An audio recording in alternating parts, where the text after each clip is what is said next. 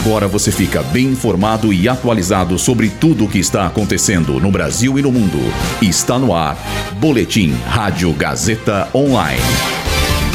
Polícia Militar confirma a morte dos quatro tripulantes do helicóptero que caiu em Ilha Bela. Estados Unidos e Reino Unido atacam alvos de grupo rebelde no Iêmen.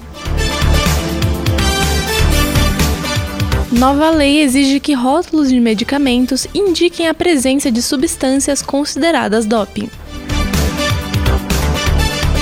Eu sou Julia Lozano e essa é a primeira edição do boletim Rádio Gazeta Online. A Polícia Militar de São Paulo confirmou que não há sobreviventes do acidente com o helicóptero que estava desaparecido e foi encontrado nesta manhã na região da Mata de Paraibuna após 12 dias de busca. As quatro vítimas da queda eram uma mãe e filha, um amigo delas e o piloto. A aeronave saiu da cidade de São Paulo no dia 31 de dezembro e tinha como destino Ilhabela, no litoral norte paulista. De acordo com o comandante da aviação da Polícia Militar de São Paulo, o coronel Ronaldo Barreto de Oliveira, o helicóptero não tinha caixa preta ou algum outro tipo de localizador. Segundo ele, a aeronave não possuía nenhum recurso para sua localização.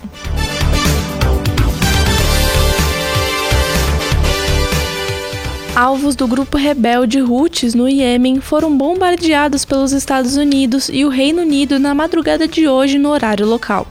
As explosões foram relatadas em diversas cidades do país.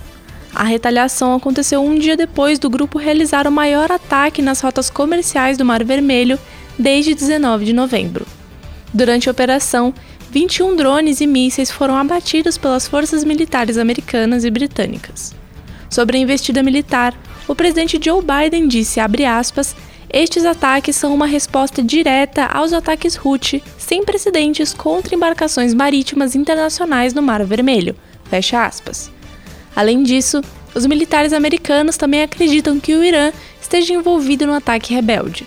Até o fechamento deste boletim, não foram divulgados o número de mortos e feridos durante a operação.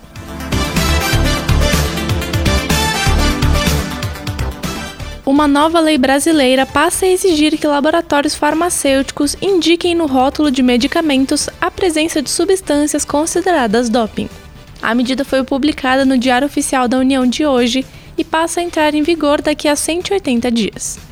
A regra aprovada pelo Congresso Nacional e sancionada pelo presidente Lula tem como um dos objetivos evitar o doping acidental por parte de atletas.